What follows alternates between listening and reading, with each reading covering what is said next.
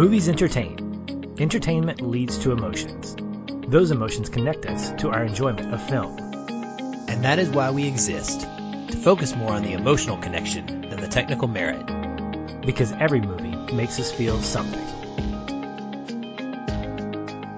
Hey, listeners, and welcome to this week's episode of Feelin' Film.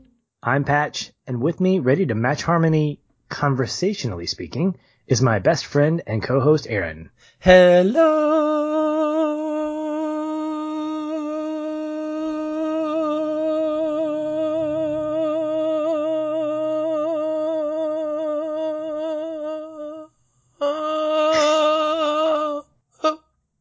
Make sure you put that in the show notes so people can skip it.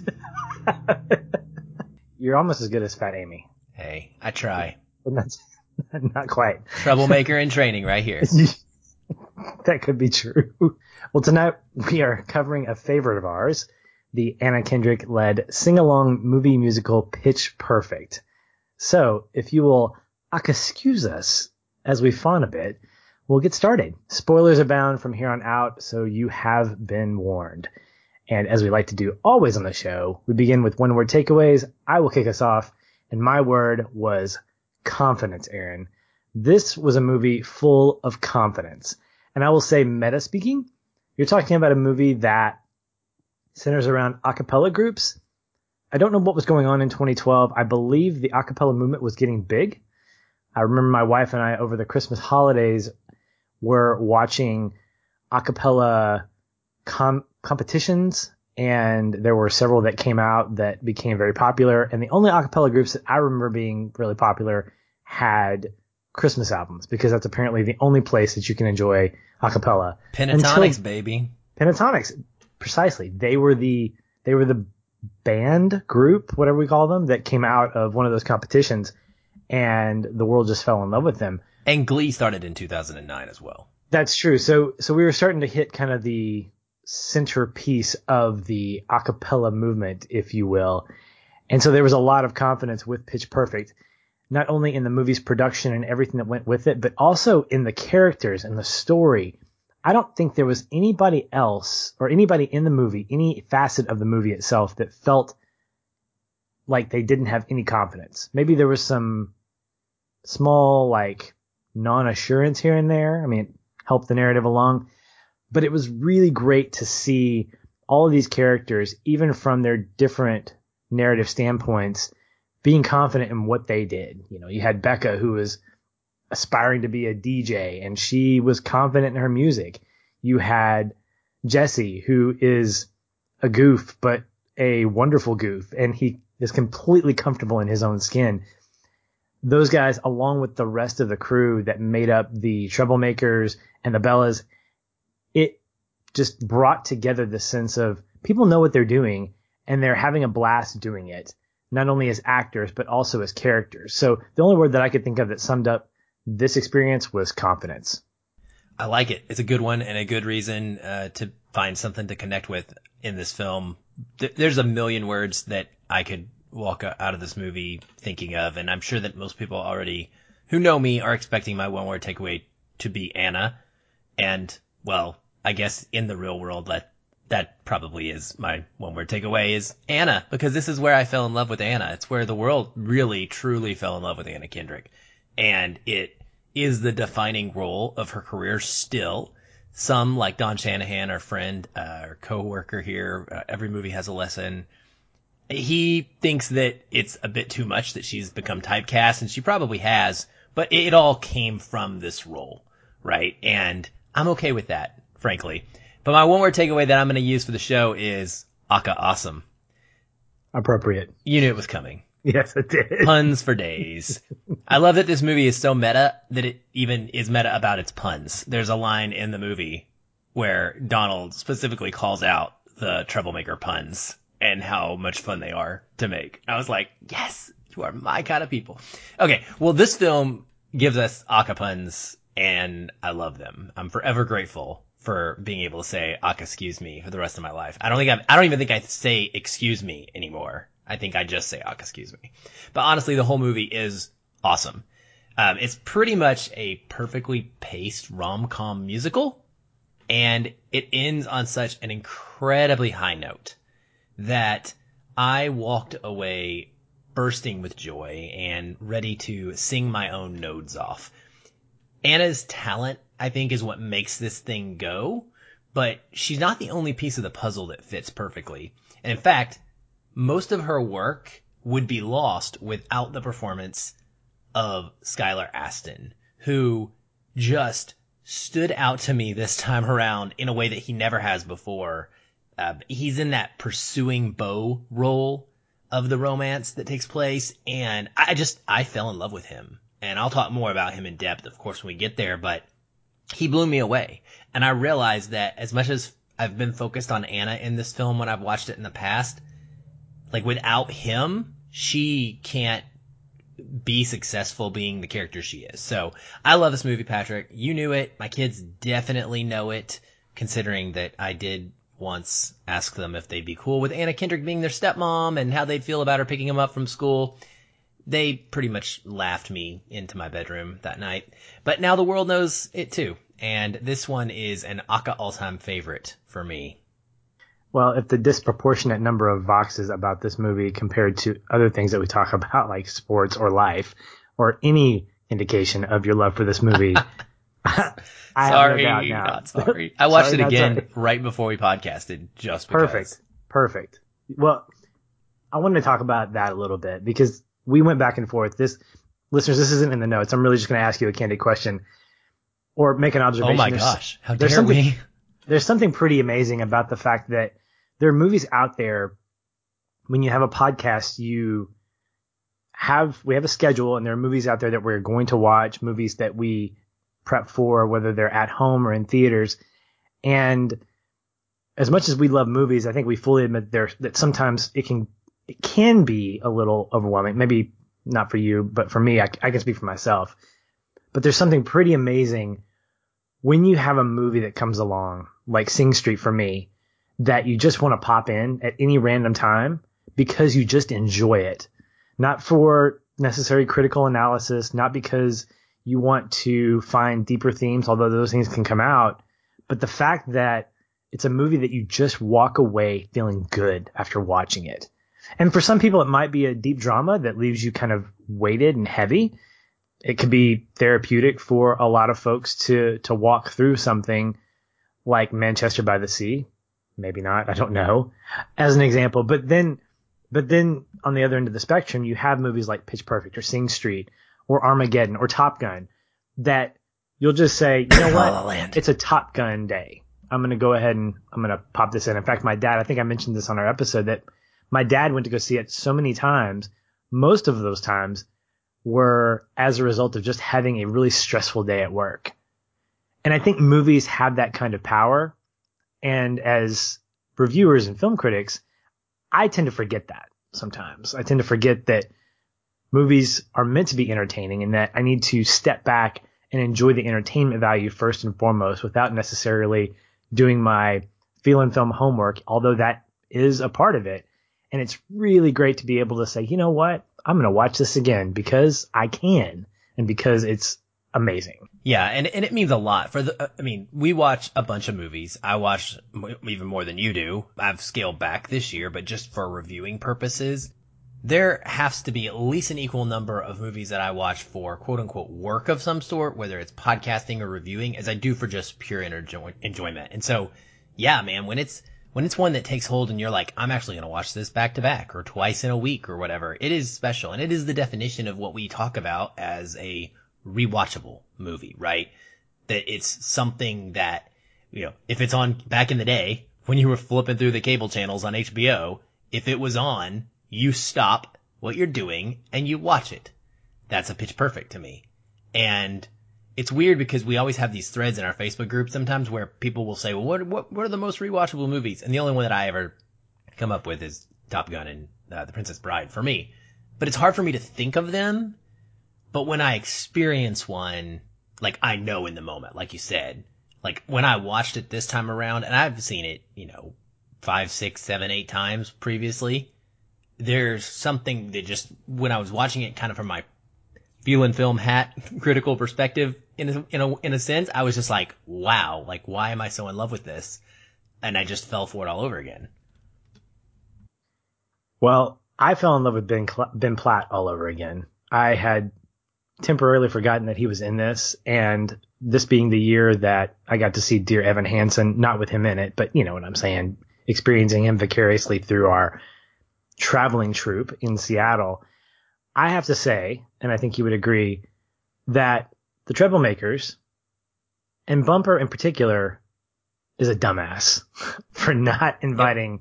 Ben Platt to their little college a cappella group. Yep, that's my word for it too. I, there's no excuse for this. For those who don't know, Benji uh, is played by Ben Platt, and he is the lead performer in Dear Evan Hansen, like Patrick was talking about. But prior to Pitch Perfect, this is what's crazy to me.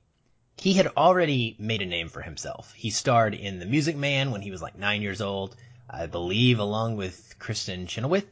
And then he kind of broke out big time with a role in the Book of Mormon.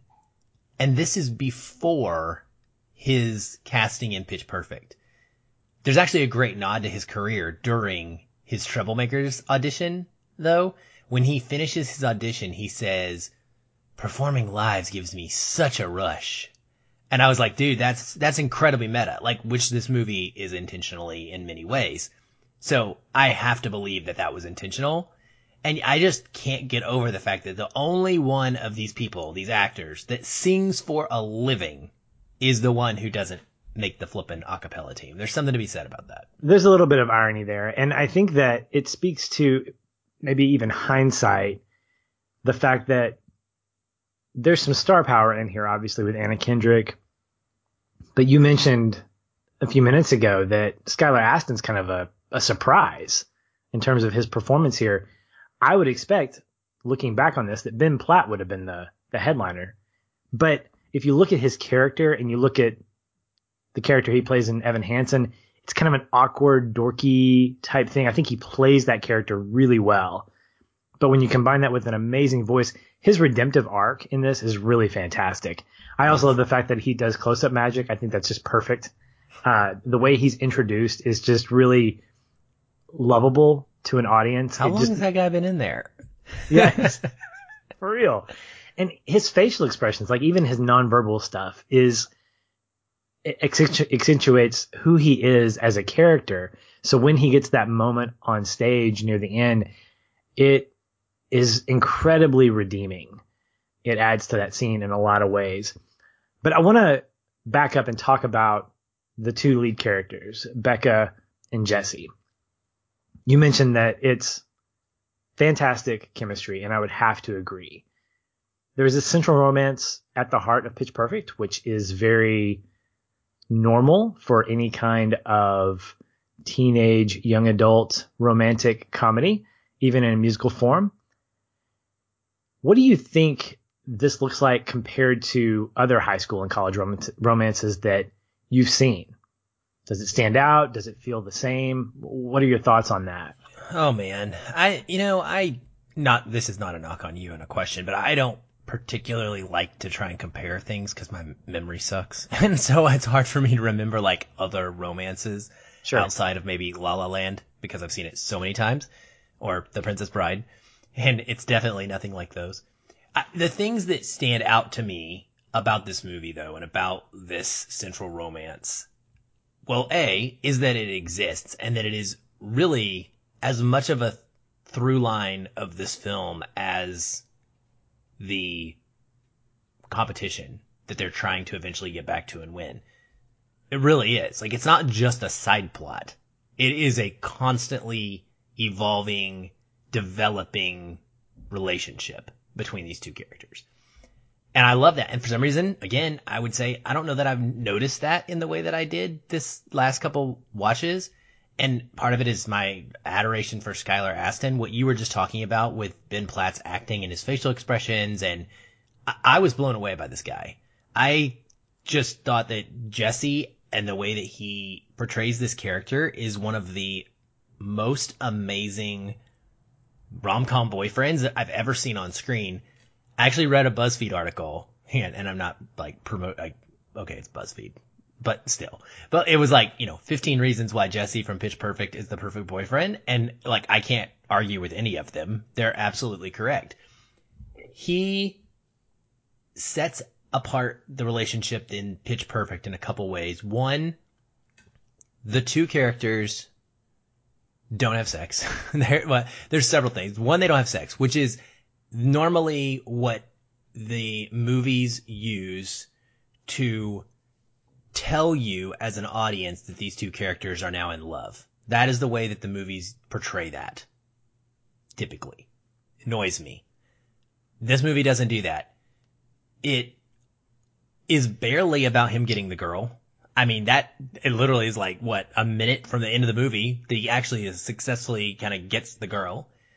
Um, he is as good of a friend and a person and a human being as he is a person that is seeking out Beca as a girlfriend.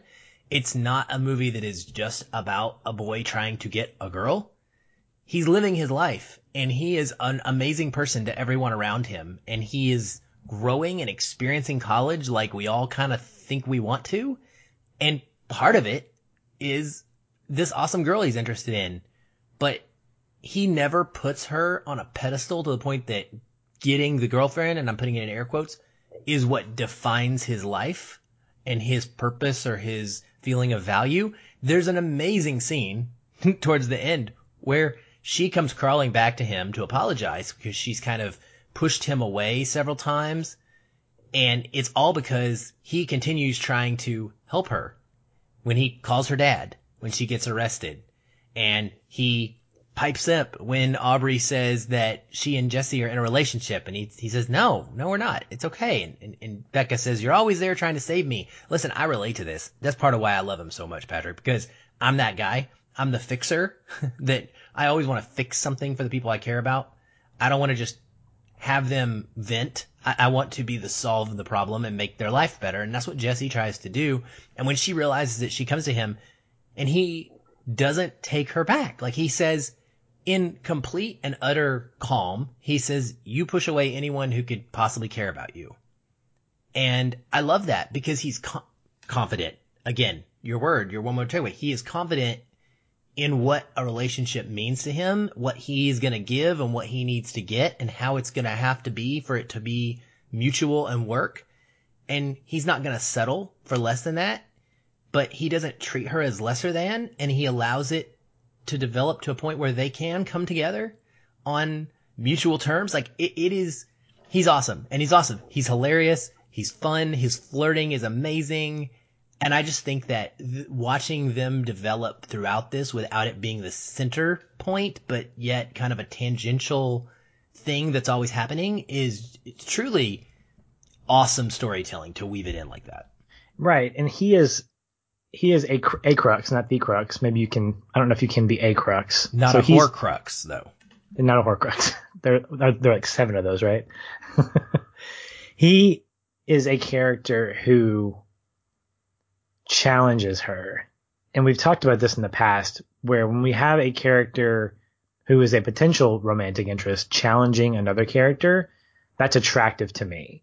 I like the fact that we have those types of characters that exist in here, but weaved in between these fantastic humor beats. Like there's a great scene when they both work in the radio station and he keeps pulling up album covers of faces and trying to get her to laugh. But there's no risk in that. I mean, if he bombs, he bombs, but he knows that he's kind of wearing her down here and there. But that's not as valuable beyond just a humorous beat here and there without the fact that we see moments where he doesn't come to her rescue he assists. And I think there's a big difference, okay? There is that one moment where he bail- gets her bailed out of jail by calling her dad. But he's there. He is, he's supporting her. And Beca, as a character, is strong. But she has to learn some lessons. And that's a big part of Anna Kendrick's character that she goes through is understanding that she's not necessarily right all the time and where she might succeed in some areas that same succession can be detrimental, particularly in her relationship with Jesse, where she feels like she's right. When he has that conversation with her in at his door in his dorm room, he's very candid. Yeah, he's confident, but he's candid with her. And I think that that is the mark of a real relationship. I heard somewhere once that real relationships are those that deal with all the crap. They're not just about the sex. They're not just about the emotionless part of what you would have with someone, but it's all this, all the baggage that goes with it that makes the relationship what it is. And there's some truth to that. We didn't get very heavy into this kind of relationship, but we touched on it and there were enough moments that showed me that Jesse cared about who Beca was, not about what he could get from her. Yeah. And exactly. And that's different from a lot of of other relationships. I mean, I love the relationship between Patrick and Kat Stratford in 10 Things I Hate About You. But that's purely about the romantic relationship. It's the center point and it's meant to be. There's still some of those elements we get in Pitch Perfect in that movie. They just are emulated in different ways. What I like about Pitch Perfect is that it's unconventional from the very beginning. The moment we see Jesse, the first time we see him, he is singing at the top of his lungs a classic rock song from his from his car window. Yeah, from the back And of his parents. His parents are in the front seat, by the way. I noticed that. Right. So I'm like, what are they? Those poor parents. And I think he's one of the only characters that we focus on that doesn't have baggage or doesn't appear to have baggage. Mm-hmm. And that's that's really good because we need that. We don't need everybody to be fixed. And I think it can come across like, oh, he's the fixer. No, he's not. I think he's just dealt with whatever issues he might be having, or he understands that this is who he is and he's fine with it. And he's going to be the guy that loves movies and he's going to be unapologetic about that, which I know that that's another reason you probably relate to him is that, you know what? If you don't like movies, what's wrong with you? That kind of thing. But he never demeans her. It's always in a place of love. And even when he tries to educate her on things like the ending of the Breakfast Club and how the endings of movies are the best and how he segues that into a place to say something very intimate. I want to score movies. That's what I want to do. I want to make people Mhm. cry. I love it. And it can come across as arrogant, but I think it came across, for my money, as something very vulnerable because I guess that's cool. Um, but I mean, he barely knows her. So to be able to say, this is what I want to do. I'm trying to find something that connects with you.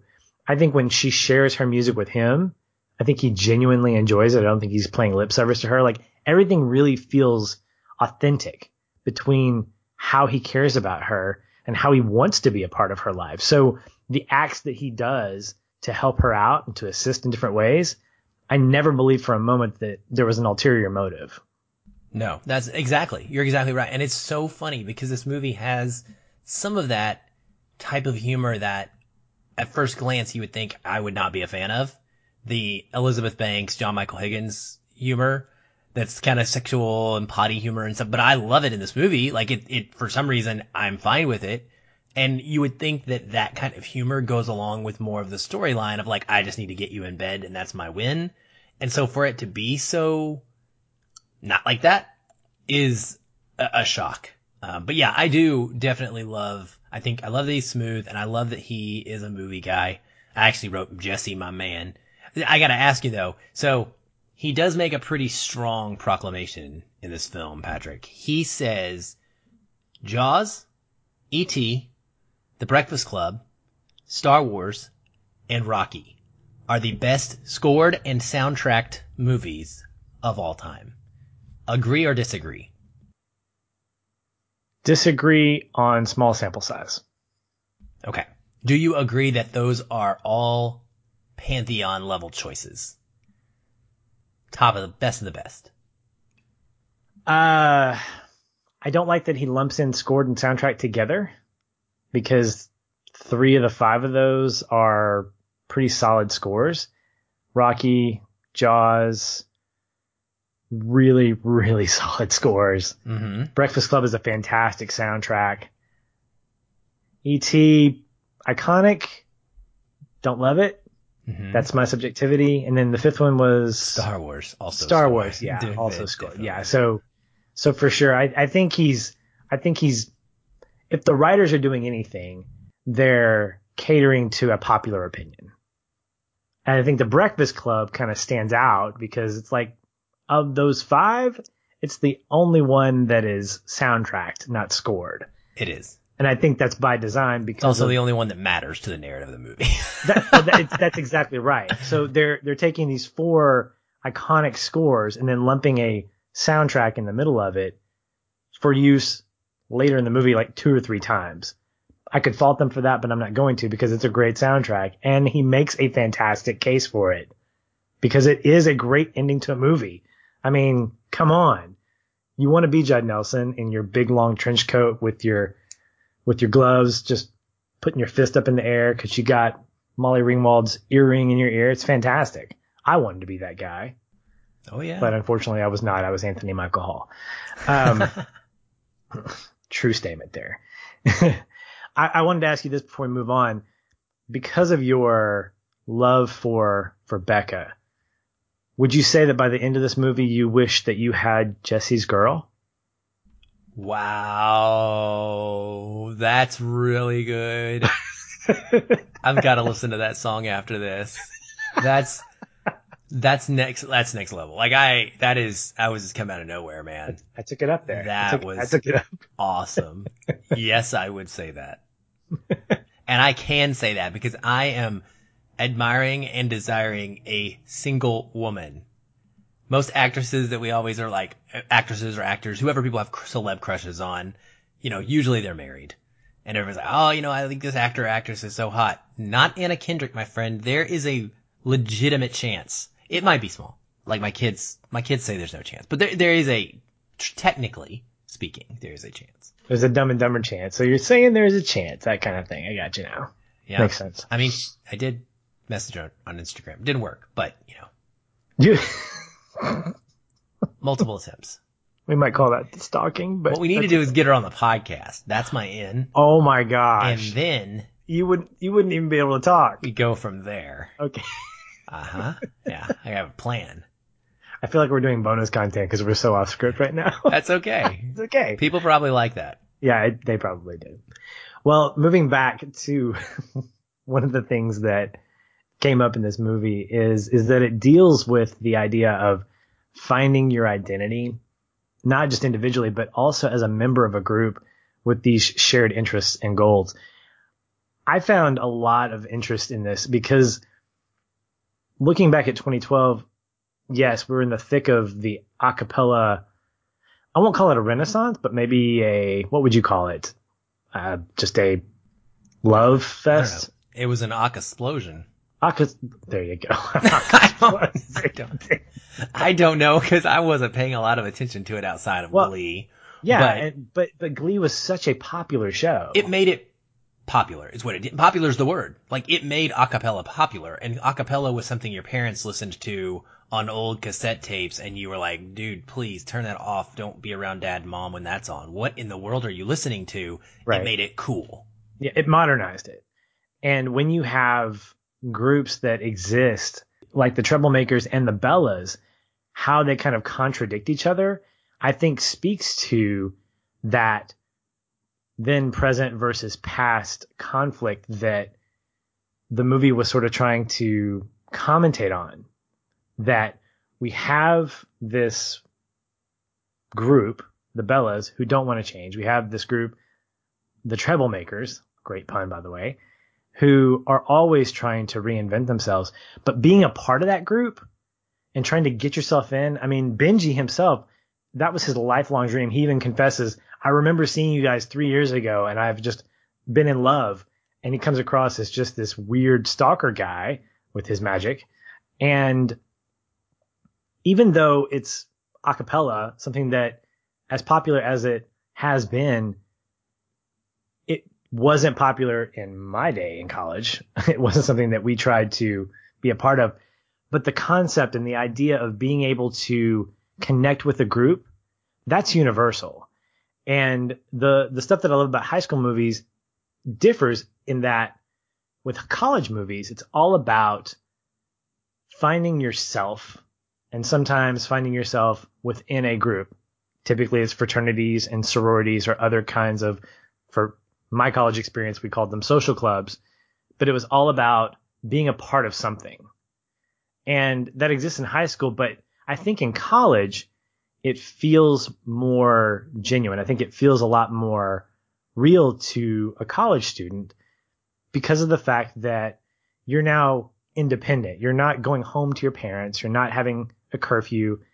You're now living on campus and you're actually making the choices of what social groups you want to be a part of. And I like the fact that there was that familiarity there, even on a campus like this that seem to be full of these acapella groups, which is not common, at least not where I'm from. Now, listeners, if you've experienced something similar or different, let, let us know. Well, no, and I think, you know, part of that is this movie uh, allows itself to be special, be different, is by being different. We don't relate to a college that has four or five acapella groups that are the hit, like they're the stars. But they even say in the beginning of the movie, they say, you know, for those people who can't be sports stars or, you know, very, very smart. I forget what all they, they list off, but like the people that don't go to the quote unquote traditional clubs, fraternities, sororities and sports and things. This is the next level. And so those things probably still exist at Barden in theory. Like there are those groups. We just aren't experiencing those. And I think that's part of what makes it so interesting is that it gives us an in, in into a world that may or may not actually exist like this, Patrick, but like we get to not remakes and reimaginings. We, we don't have to compare it to something. Okay. And that is a beautiful thing because in our heads, we don't have to be like, well, that's not like my high school football experience.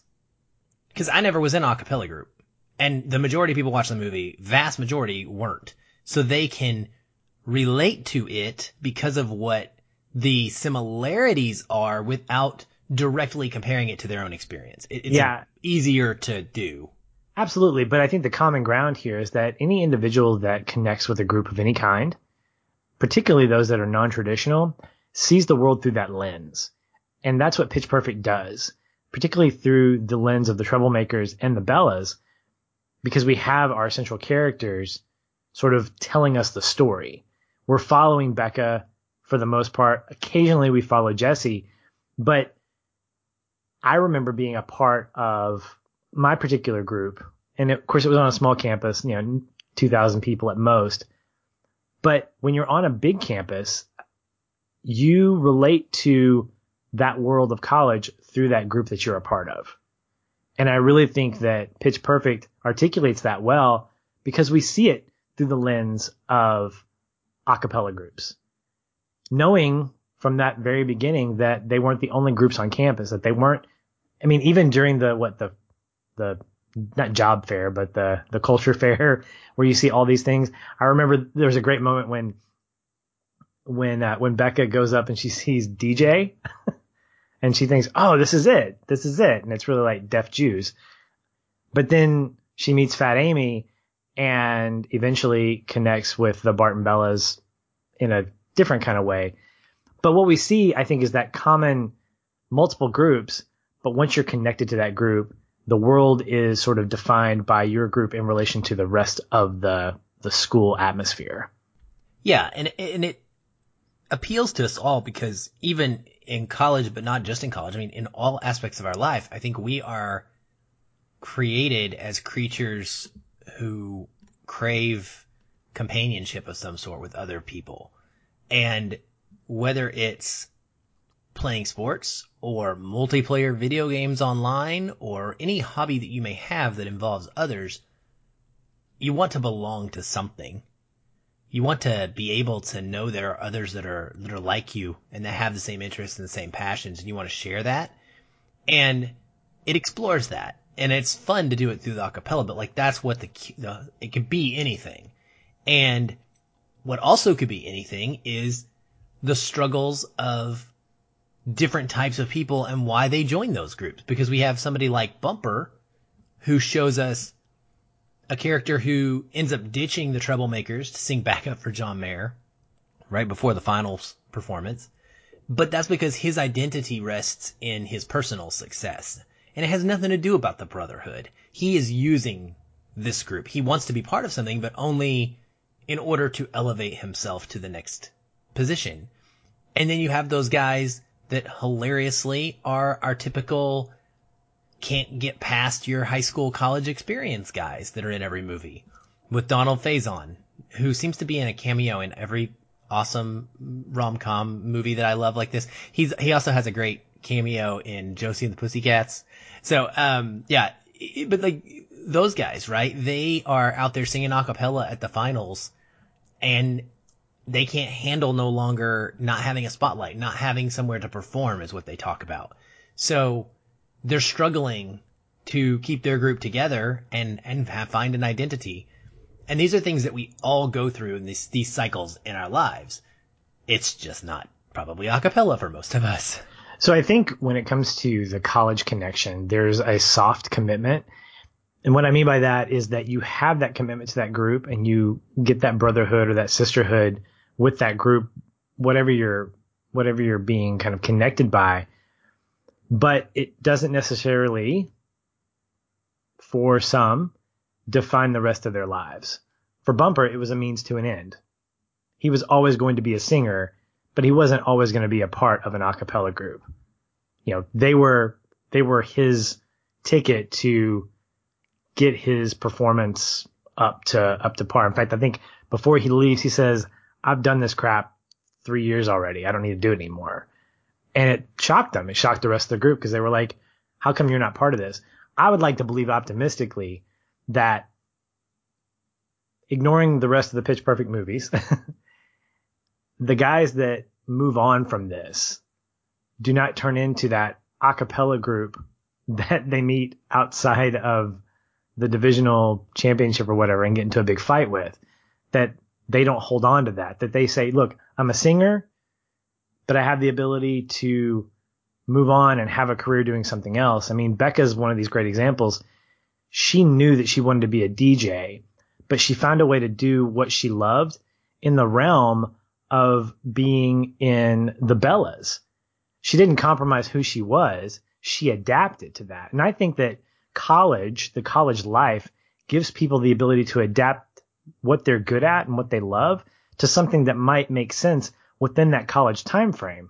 What did that mean for her as a character later? Maybe she went on and became a singer. Maybe she ditched the whole DJ thing. Again, I'm not, I'm ignoring Pitch Perfect 2 and 3 and thinking about this as a standalone, but I think that that's the way it is for college students where you go to college to get an education, but you also go to get that college experience. And oftentimes you're going to have friendships that last outside of college. Folks on Facebook, if I had to count who I knew from high school versus who I knew from college, there'd be a disproportionate number from from the from those two. Because aside from you and Ben and Garen, you know, the Tap Brotherhood, because it's a brotherhood, you know, most of the people that I stay in touch with from not my current life are from college because those experiences that I shared weren't seemingly superficial. They felt very organic. They felt very authentic and meaningful. And I think attaching yourself to a group attaches yourself to a, a family of sorts. And that plays itself out really well in the, in the Greek atmosphere because that's what you are. You are a family. You live together. But I love the fact that a movie like Pitch Perfect still captures that in a way that feels like it shouldn't. Because, you know, who wants to stay with an acapella group forever? I imagine there are a lot of people because you bond over something like that. I feel like you're telling me that acapella is not the way to get into a life becoming a international spy. Is that is that what you're trying to? Are you saying that's you might segue here realistic? Okay, you could be the next singing spy. Ooh, is that a thing? I mean, if we're moving the next 007 to a female role, which I think is pretty fantastic, I mean, why not? Next, you know, why can't she sing? It, I'm here for it. Go musical, musical, jam, music. I do not have a career in singing. Obviously. Oh, that was awesome.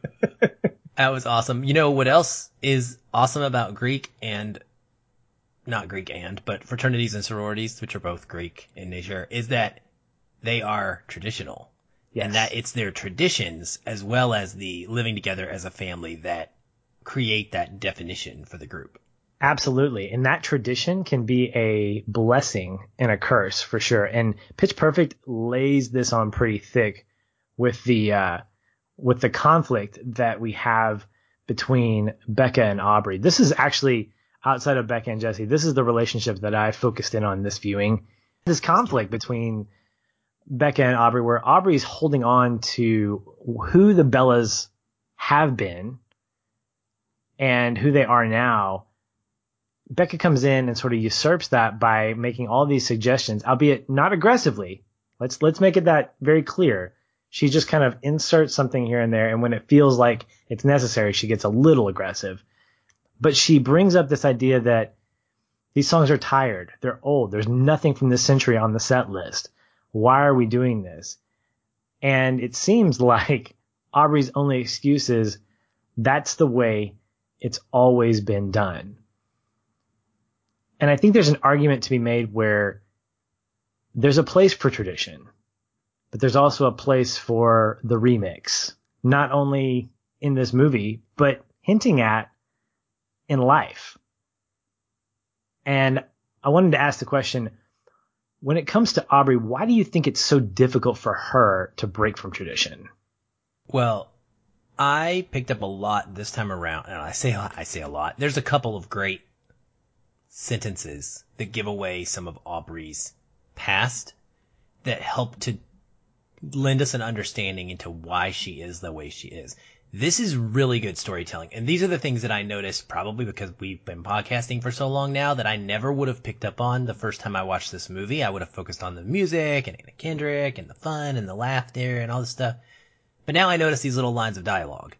And this is what makes movies really great is when they tell stories like this.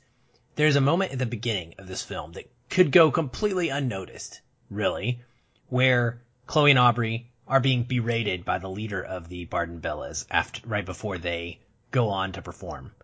It's before the puke moment. And that's why, because that happens and we just forget everything that happened before that. And she's talking about how she's worried to leave the group to them. She doesn't think that they're going to be able to carry on the tradition of the Barden Bellas. And I think when you understand this is where Aubrey is coming from and that she's coming into this season now in charge with this weight and this pressure of a legacy to uphold that it helps to understand her so much better. It's not just a person who has a an individual desire for control or power or like she doesn't want to do it this way necessarily because it's her favorite way either. She just knows that it's been successful in the past and she feels pressure from history, from these people that are now gone and have no bearing in her life whatsoever to perform. She also has a father who is who has some great little quotes that she drops from him. She says, like my dad always said, if you're not here, if you're not here to, if you're not here to win, get the hell out of Kuwait. And it speaks to her desire not to just participate, but to be victorious. And I think that when you, it, it does make for great drama to compare her to Beca, who, you know, on the flip side, clearly doesn't have the same relationship with her dad that Aubrey probably had with her dad. And Beca's entire creative endeavor and what she wants to do for a career revolves around create, making something new from something old. Literally, that's what she's doing. And Aubrey ultimately one with the one of the beautiful pieces of this movie is that she when she comes to see that like if you watch her during that finals performance Patrick I don't know if you pay any attention just to the way she's performing but like I get a tremendous sense of enjoyment from her like she is having a blast in that finals performance and I can't help but feel like it, that's the that's my point like it's not about not wanting to do those things or not enjoying those things it's just about being too scared to change tradition because it might not result. It, the, the result now becomes unknown. The reaction becomes unknown. And that's more scary than just doing the same thing over and over if you think it's going to provide you with the quote unquote win, which is what she's grown up believing everything is about winning. Psychologically speaking, I, I'd love to kind of break down her character this time around. And I think that there's a little bit of everything you've said with regards to wanting to win the competition, to redeem herself from the year before, to prove something to someone, maybe her dad or to the people that are no longer there or to herself and also let the victory be hers. There's something very interesting about wanting to own that, wanting to have control and be able to say, that was mine. I choreographed that. That is my creation. It's a very selfish and a very human thing that we all do. We want to feel like we are the owners of the thing that we create. You know, I, I think that when you look at someone like, like, like her, she comes across ultimately as the movie goes on as someone who is sympathetic. And you're exactly right. She, in that final moment, she realizes that no matter what happens, this is a lot of fun. I'm going to relax and I'm going to remember why I do this. I love singing. I love performing. And oftentimes when you're in a job, we mentioned it earlier. You kind of forget because you do it so often, you forget about the core reason why you're there, which is enjoyment and creativity. And those two things I think are lost on her from the very beginning. And Beca brings that out in her. But what I love is that Beca equally gets that. You talk about the fact that Beca creates something new out of something old. What you didn't say was that Beca create something new out of nothing. Like she starts, all of her stuff is sampled. Like I love the, uh, the, uh, I can't remember, it's the 90s song that the, uh, I'm gonna be 500 miles. That remix is fantastic. We're assuming that she created that. It's one of the songs on the soundtrack. But it comes from something. You have to have familiarity in order to remix it. You have to have something that people are familiar with and something that people connect to in order to connect them to something else. And that finale, I think, really bridges all that. And I think that's why Aubrey smiles in those moments is because she realized I haven't lost tradition. I haven't lost who we were. We're just something else. We have progressed. We have evolved into something else, but we are still the Barden Bellas. Yes, and it's it's actually the same in a way because so Beca tells Aubrey one of the times she gets shot down. she says, we should be taking risks. We have to put ourselves out there. And that's when she says we could change the face of acapella. But if you focus on that line, we have to put ourselves out there. The ourselves in that sentence from the past and what worked for the Barden Bellas as just the same kind of girl that was in the group. Cause that's what they were looking for. Those carbon, co- you know, copies of themselves. That's what it has always been that worked for themselves. Like that was themselves being them, being themselves. Now I'm saying this word over and over, but what ourselves is for the modern Barden, blah, blah, blah, for the modern Barden Bellas includes people like Fat Amy and, you know, the, and all of the different characters, right? So in that final performance, they do that. They put themselves out there and they are now performing in a way that is honest to who they are, which therefore changes the way the performance is going to be. Exactly. And that I think is key. Is at no point did they try to be the Treblemakers. At no point did they try to be the sock puppet group. At that no point did they try to amazing social commentary, by the way. What? Hold on. That is some amazing social commentary, though. I, I don't know if you caught it, but there's another like super quick line during that where they say, so this is acapella out of soft puppets, genius. And one of them goes, yeah, look at the black one with a white sock. He's making a statement. And if you listen to the song that they're doing, it is incredible. Like I, that is the kind of stuff that I just love picking up on in these movies because it, it was, it was making a statement. And I thought it was really, really cool. Very subtle, very subtle, but, but you're right. Indeed, they yeah. definitely did not try to be the, the Akasox puppets or whatever. They were trying to be themselves. And the great thing about this journey as a group is they discovered who they were. they were the sum of their parts because each one of them had their own contribution that they made. And there were hints of it that started coming out as the competitions rolled on. But the finale really brought out the fact that each person brought that individuality. And this is the ironic thing about acapella, which the Pentatonix are successful at, is they give spotlight to the individuals in a lot of their songs. It's almost like when you have a a band that gives different solos to the different instruments to give each person a moment to say, look, here's our electric guitar player, here's our bass player that kind of goes off the off the riff a little bit, here's our drummer. And they do it without necessarily announcing it, but they're a band and they work together. Otherwise, you just have a guy drumming up there by himself and that doesn't sound good. Maybe there's a guy playing lead guitar that sounds good for a minute, but without the bass, without the keys, without all these other things, it's not, it doesn't make the sound that you want to hear. You don't go to a Brad Paisley concert just to hear Brad Paisley, although he's great. You go to the concert because Brad Paisley has an amazing band that accompanies him and makes him sound better. The Barden Bellas and acapella in general are great because they're a group, but they're also great because they're individuals within that group. And I think that speaks volumes about what it means to be a part of something, but not lose who you are within it. In fact, to insert yourself as a benefit to that. And maybe they're saying that, maybe they're not, but it's a pretty bold statement if they are. And I also think that there is a wonderful way this film approaches it because they don't make they make it very clear that there's a right way and a wrong way to go about getting to the point where this change is happening. So even though Beca doesn't come in trying to change the group, which is what we see in a lot of storytelling, some the character from the outside who wants to make something automatically be like they want it. She tries to integrate. She just makes suggestions, but then ultimately she does go rogue. Is the only way to say it.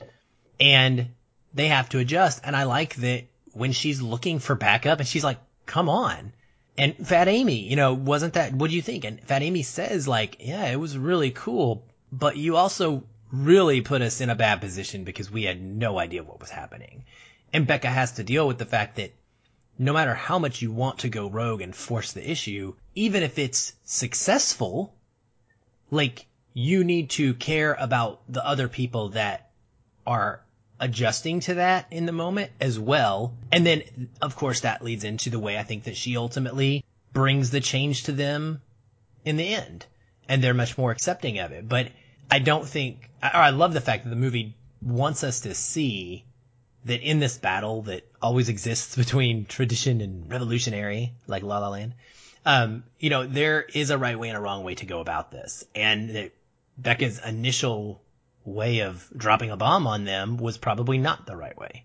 Yeah, I'm seeing that even in the the job that I'm in in the industry. We work with the government and traditionally the government doesn't want to be forward thinking in the way that we're trying to show them in terms of how they teach their students.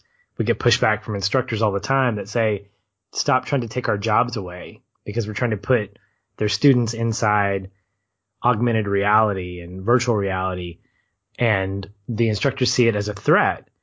And what we have to show them, sell them is the fact that their jobs aren't being taken away. They're just being adapted and changed because the student needs to learn differently. We're in a new generation of not only technology, but the ways in which students learn. We're in a gaming world. We have a gaming generation of kids that are used to having devices in their hands, controllers in their hands, looking at a screen and making rapid movements here and there. We're not just trying to be cool by saying, here's the latest tech. We're trying to make it purposeful. And I see that in what Beca does initially, where she tries to take the bull by the horns and change it. And it almost goes wrong. in fact, I mean, they didn't get to the finals, but by a technicality. So was she right or was she wrong? I think it's a little of both. I think her motive was great because she saw the vision, but you have to bring people along gradually. You have to take them a little bit of a step at a time. You can't just throw them into the deep end of the pool and say, we got to innovate. We got to be different. Even if it's the right answer, answering that question may take a while. And I think Pitch Perfect does this in a, in a great way where we see Beca, excuse me, Aubrey come around eventually, but it takes the convincing of the other misfits, these new people who aren't really connected to that tradition to help sell that idea. So it's not just on Beca. I mean, Beca might be the leader in that, but she needs people, she needs followers and she eventually convinces folks, which I think, which leads to Aubrey's kind of transformation in that and ultimately leads to the, the conclusion. So it's pretty fantastic.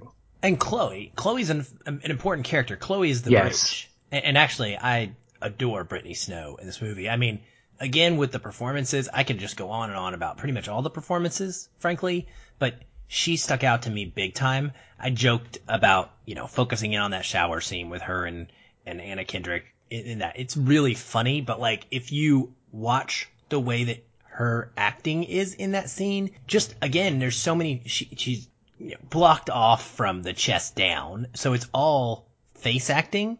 There's no body mannerisms that you can really see. And just the way that her expressions are, man, she says so much with so little words. And I just, I thought she was really great in this. And she, you know, conveys the emotion of losing her nodes and being unable to do the thing that she is so passionate about doing. And she helps Aubrey see as well, like, listen, I was part of that tra- tradition and I want to win as well. But ultimately, it's about the singing and the performing and doing it with people who have that same desire and that same love and that same passion. That's what matters most, even if I got to sing bass, right?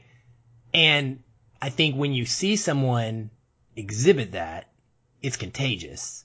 And that helps to also push Aubrey, you know, to seeing this in a new light. As a kind of an end note to that, I also like the fact that in that final scene, Aubrey is still wearing her scarf. I think she's the only one that's doing that, um, if I can remember correctly. But I think that's a great little nod to the fact that she knows where her roots come from, that she's still a Bella. She comes from this place. Even though she's adapting, she still holds on to that. And I think it's a really great kind of visual nod to the fact that tradition is still valuable. Tradition is what got them together. Modernization and remixing, I think, is what pushed them to eventually get to the finals. Speaking of the finals, there are a number of fantastic performances in this movie. I mean, this is a movie musical to the core. And I don't know that I could pick like one that stands out, but I thought I might ask the question anyway. Did you find one or two or did anything stand out in the performances? Maybe all of them that you wanted to, to bring up? There is not a throwaway performance in this film. Okay. That's what makes a movie a musical. It needs to not have any throwaway performances for me to want to be like, that's a five star movie. They all have to work. They all work. And the fact that we get into this movie in a collegiate competition right away with Bumper and the Treblemakers, it's so jarring and so freaking cool and unexpected. Like it hooks you instantly. So that first performance is amazing. I absolutely love the montage that they do to Since You've Been Gone during the acapella auditions. You know, I think back to some of the fun marketing they've done with the, this film series over the past with the Brady Bunch like um, view and people singing. Um, I also thought it was fun that they did Since You've Been Gone, which is a Kelly Clarkson song. And then in that scene that you mentioned with uh, Jesse's character at the radio station and he puts that album cover over his head, it's Adam Lambert, both American Idol. And I wonder if that was intentional. But um, it also that audition scene gives us the memorable uh, Beca audition to Cups. That was like my ringtone for a couple years when this movie came out. Uh, I had never been exposed to that before, and it's just such an, a memorable moment, memorable scene. The beautiful group song creation session after Beca comes back. I mean, this I had several almost connecting points. That was one. I loved it. The way that they she's just standing there and she's like, "Okay, let's try this." And they all start kind of chiming in and she's literally doing what she is dreaming of doing in that moment. She is producing them right in front of them. She is doing it on the spot, remixing them. And it's even better because the song that they're singing, and I'm saying all this because the performance is really good. The song singing is really good. It's just the way you are, which is perfect, right? Narratively speaking for what is ex- being happening in the story at that time. And then Patrick, I know I've basically listed off all of them, but the finals. Now, when you talked about how I texted you a lot, I would say maybe 80% of it was about the finals. I rewatched the finals eight times when I watched this movie last week. I, I legitimately finished the film and I rewound it. It's about 10 minutes and rewatched it over and over and over and I could do it on repeat. I don't think I got tired of it. I think I just finally had to go somewhere. It is one of the most amazing scenes in cinematic history, in my opinion. Like it is musically, performing wise speaking. It all works so perfectly for me because you have Benji, who's got the magic in him, baby. I, I was so in love with that Treblemaker mashup of Magic uh, by B.O.B. and then think it's Bright Lights, Bigger City by CeeLo Green. It's awesome. It's dude. The mashups in this movie are awesome. I, it reminds me of like watching Glee, you know, and like we would all be like, "Oh, did you hear that the remix this week on Glee of the hit song? How how they did it? So good." I love that Jesse is the lead. He's you know he's such a perfect lead. He, he's so much a better bumper. And Donald getting to rap. I love Donald's character throughout this movie, and like he's getting to feature and do something that he's really good at. It's great. And when Benji comes out to start singing the magic part, I legitimately got chills. I, I am, it, it speaks to what you said earlier about his character and how much we're invested in him and how much we want that redemptive arc for him. And not really redemptive, I guess, but like we want to see him succeed and, and get what he dreams of. I, I was just chills of happiness for his character and then we get the Bellas coming out and Beca acknowledging who they are. She says, I love you, awesome nerds. Very, very memorable line. And then Amy, who this is probably her best performance for me. I, I, don't know that I like her in most movies, but I really like her in this one. She gets some good stuff here. She says, even though some of you are pretty thin, you all have fat hearts, and that's what matters.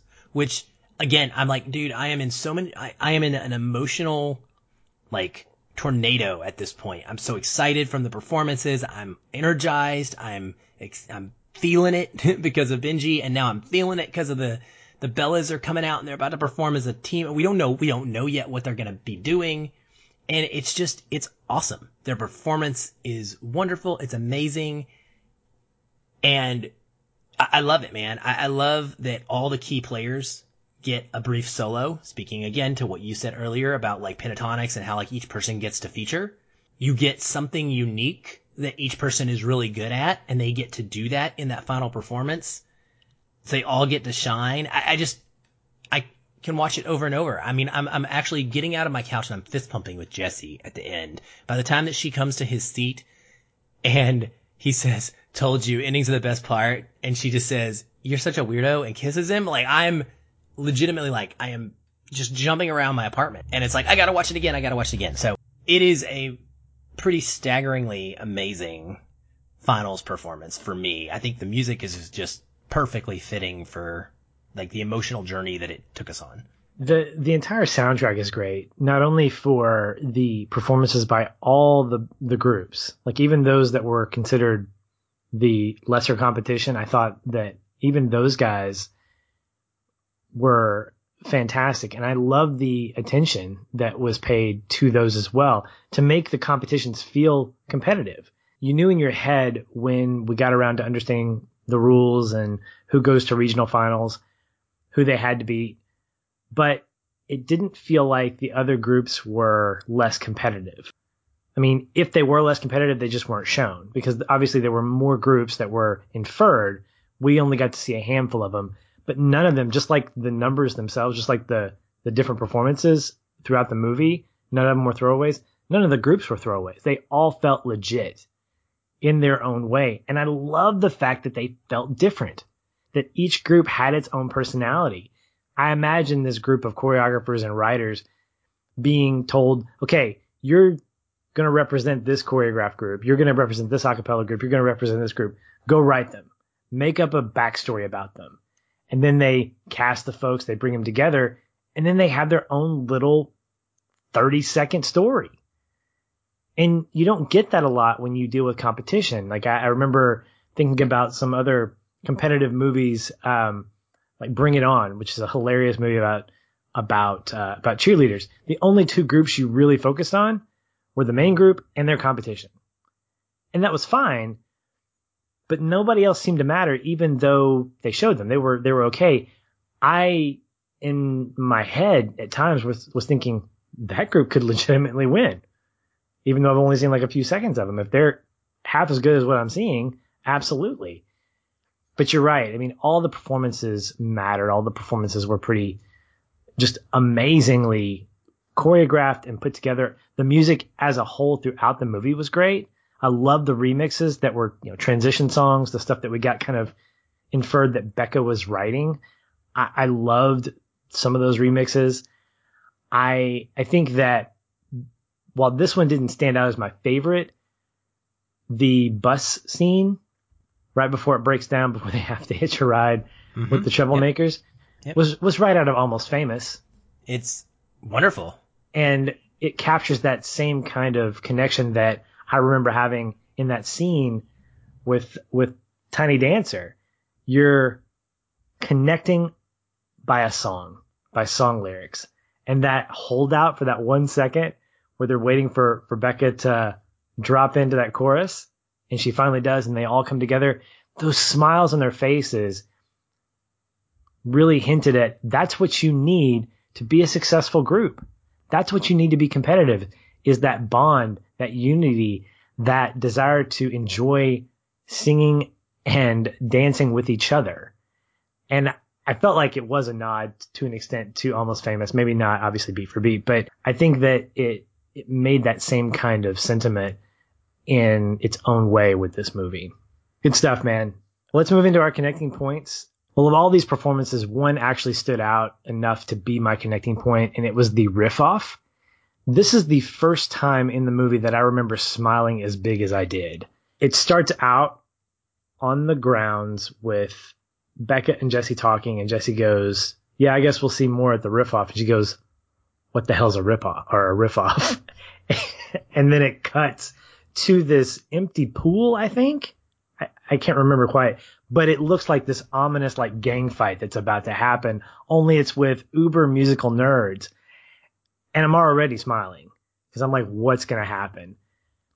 And the way the whole competition is set up, you have this guy with a, with an app or something and he's got like a wheel of fortune thing. And if you don't know what the riff off is, it's where you get a topic and these different groups have to go at it by coming up with different songs. I actually remember doing something similar to this on a bus ride on one of our mission trips to like San Diego where you'd have a song that has the word butter in it or something like that and somebody would have to come back and, and start singing and then somebody else would come in. So it's a lot like that, only 10 times better because those people in the movie are more talented than us high school weirdos going down on a mission trip. The biggest thing that came out of this for me was going back to my one more takeaway, the amount of confidence that exists in our two main groups, the Bellas and the Treblemakers. It's the first time we really get to see the Bellas take hold of something like on the fly, unrehearsed. And I suspend my disbelief at this point because I don't know that this actually happens. I mean, that's a lot of perfect notes and perfect singing and perfectly coming together to do these things. But I didn't care because what was being said was we are great when we just go for it. When we don't have any kind of pressure to perform beyond just getting bragging rights and a microphone. We see the future, I put that in air quotes, of what the Bellas eventually become, which is a loose, enjoying, free flowing group that have a lot of spunk that came out in the finale. I think it starts here. And I think there were hints of that. I think each member of the group kind of felt that a little bit. They got a taste of it and they were like, you know what? We need more of that. And it's especially great when it's contrasted against scenes a couple of minutes later where they're rehearsing those boring songs again. And you kind of think, why in the world are you not doing this when you should be? And instead you're doing that. So it brings me as an audience member in to say, I want the Bellas to do more of this.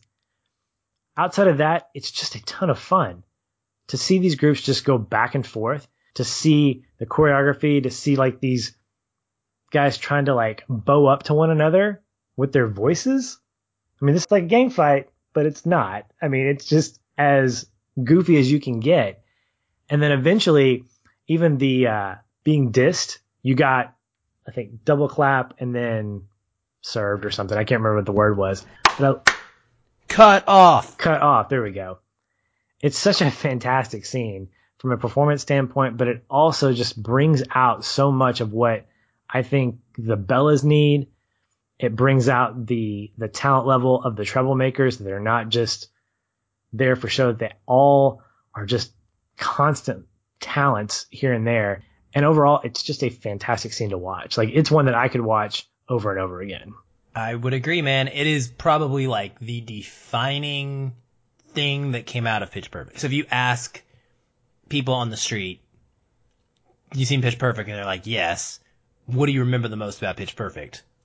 The riff off. Like it is so cool, so fun, so happy, and just awesome with the music. Like you said, all those things. I think that's what makes it so memorable and it's the one thing that everybody goes back to. I, another great Jesse moment, by the way, is Jesse sings "Feels Like the First Time" to Beca during the riff off.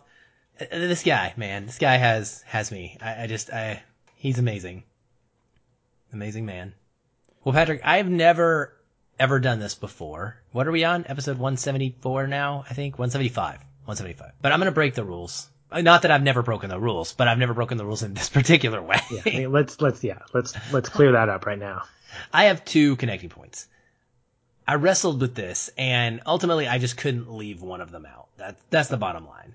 To me they are both crucial to different parts of the story and they both move me very deeply. And so I got two. The first one is in relation to the main plot line of the story and the Beca and Aubrey and trying to change and evolve as a group. It's Beca's apology for changing the set without telling them. When she comes back, it's a great moment. She apologizes. They don't accept her. and she starts to walk away and drag the chair behind her. It's really hilarious. So it starts off funny. And we get another great line from Aubrey that I think sets the stage for this whole thing. Aubrey says, but I am my father's daughter. And he always said, if at first you don't succeed, pack your bags. and I'm like, again, like here we know now more about like what Aubrey grew up like. And Beca says, I know my dad can get on me too. And it's like in that instance, you realize as an audience member, man, there is a moment of understanding between these two characters. They have common ground now for the first time, or the acknowledged common ground. And we continue into this sequence of getting a lot of great relational moments where characters realize where one another is coming from and how they have become the people they are right now, but it's all soaked in constant comedy. You know, um, someone coming out to the group is a joke, but it's really not her coming out to the group, you know, and we, you know, learn these things about characters that we didn't know. We, we learn that Beca admits to not having friends with girls, not being friends with girls. Chloe admits to removing her nodes, which is a huge thing that comes out. And they just end up having this great get to know you session, man. And they, they're bonding. They are bonding. And I think it changes everything because that's realistic. That's what happens. I always go back to this when we talk about things like this, but when I was in Chief Petty Officer Initiation in the Navy, it was an incredibly traumatic summer for me. It was really, really hard. No sleep, so much to do, way more than you could ever get done. That was part of the point. And I had to rely on these strangers that were thrown into this experience with me, we all had the passion and the desire to reach the end goal of being chief petty officers, genuines. But we didn't necessarily have any other connections to each other. And there were fights and there were struggles. But ultimately, we bonded and we had enough of these get to know you sessions and we started to be able to relate to each other in ways outside of just the thing that we were going to attain or outside of just being all into acapella. And it made being a group so much more easier. It made the end goal and our, our ultimate challenges so much more meaningful to complete together because we now had this shared commitment that was beyond just the one thing that we might be doing at that moment. And so because of this scene, they now move forward and they're not competing with each other, they're competing for each other. And it's a totally different thing. And I, I just really fall for this moment. I think it is done expertly. The writing is great. Um, the delivery, the mixture of comedy in this movie with its dramatic moments is just perfect. And so I absolutely couldn't help but mention this as, as something that's a highlight. It's a great scene. I think it really brings the team together just in time to get ready for that final act, not only of the movie, but of the, of the finals. Yeah. And the finals is where my second connecting point comes. And I would wager that this is probably like potentially your number two if you were going to choose a second one because you texted me about it when it happened. I did. Just like I did. And it's the wrap up or the side of the romance plot line that the plot, the connecting point that's related to that. It's Beca in the finals singing Don't You Forget About Me. And more than her singing, it's Jesse and Jesse's reaction. Um, I guess everybody can tell by now that I have a major toner for Jesse. Um, what can I say? The slow realization as she begins to sing that she gets it, she understands, like, A, that she must have gone back and watched the movie, and she now is realizing what he wanted her to know what that meant, all on her own, and that she's not just singing this as part of a performance, that she is singing to him, using something so meaningful and personal, like to talk to him through the music and the lyrics. This is something that I personally relate to big time. I love doing that. And his facial expressions, his amazement, his surprise, he starts looking around the room, realizing him that no one understands what this is but him. It is so directed. And then the eyes lock on her. And there is this amazingly slow grin that emerges on Skylar Astin's face and this very slight nod of yes as she sings, Will You Call My Name? And then he gives the fist pump. And I get chills talking about it right now, but like when I see it, I literally am like, I, am losing it. I can't like fe- feel it physically, right? I am like actually reacting in a bodily manner to this scene. I feel like my smile is to break my face when this happens. It is one of the best romantic moments in a movie ever for me. I adore it. It is perfect. Their relationship is, it, it is the beautiful, perfect accent on their relationship and what they mean to each other and a great symbolism of what I think is the start of their relationship and how they're going to approach being together going forward. I just think it's, it's amazing, man. It's amazing, and I love it so so much. I think if Jesse had a connecting point, it would be it would be that, and the nod would just affirm that. I think the nod is probably the greatest moment in the entire movie. It's It perfect. It is. Per- it, is. It is pitch perfect. really is. It is perfect. Ah. Good stuff, man. And that is a wrap for this edition of Feelin' Film. We are not cut off. We're just finishing this episode. Coming at you later this week, we have a brand new FF Plus, and following that, a few days later, will be our thoughts on the updated classic, The Lion King. Aaron has seen it. I haven't. We'll see what happens. Also, the July votes for our donor pick are in, coming from our patrons, and we gave them a choice of five movies that centered around high school, and 10 Things I Hate About You came out the winner. So we had the pleasure of covering that later this month, along with some bonus stuff exclusively for our patrons. If you want access to that bonus content or to be a part of the monthly donor pick, check out more details at patreon.com slash feelinfilm. Aaron, thank you so much for a great conversation, and we'll talk soon. Hey everyone, thanks again for listening. If you enjoy the show, we'd love to hear from you. You can leave us a review on iTunes or wherever you're listening. These help increase visibility for the show and grow our community of listeners like you. We also invite you to connect with us further by joining our ever growing Facebook discussion group. A link to that is in the show notes, or you can just search on Facebook and find us that way. If you'd like to continue the conversation with me, you can follow the show on Twitter at FeelinFilm, or connect with me in the Facebook group. I'm very active in both places and would love to chat.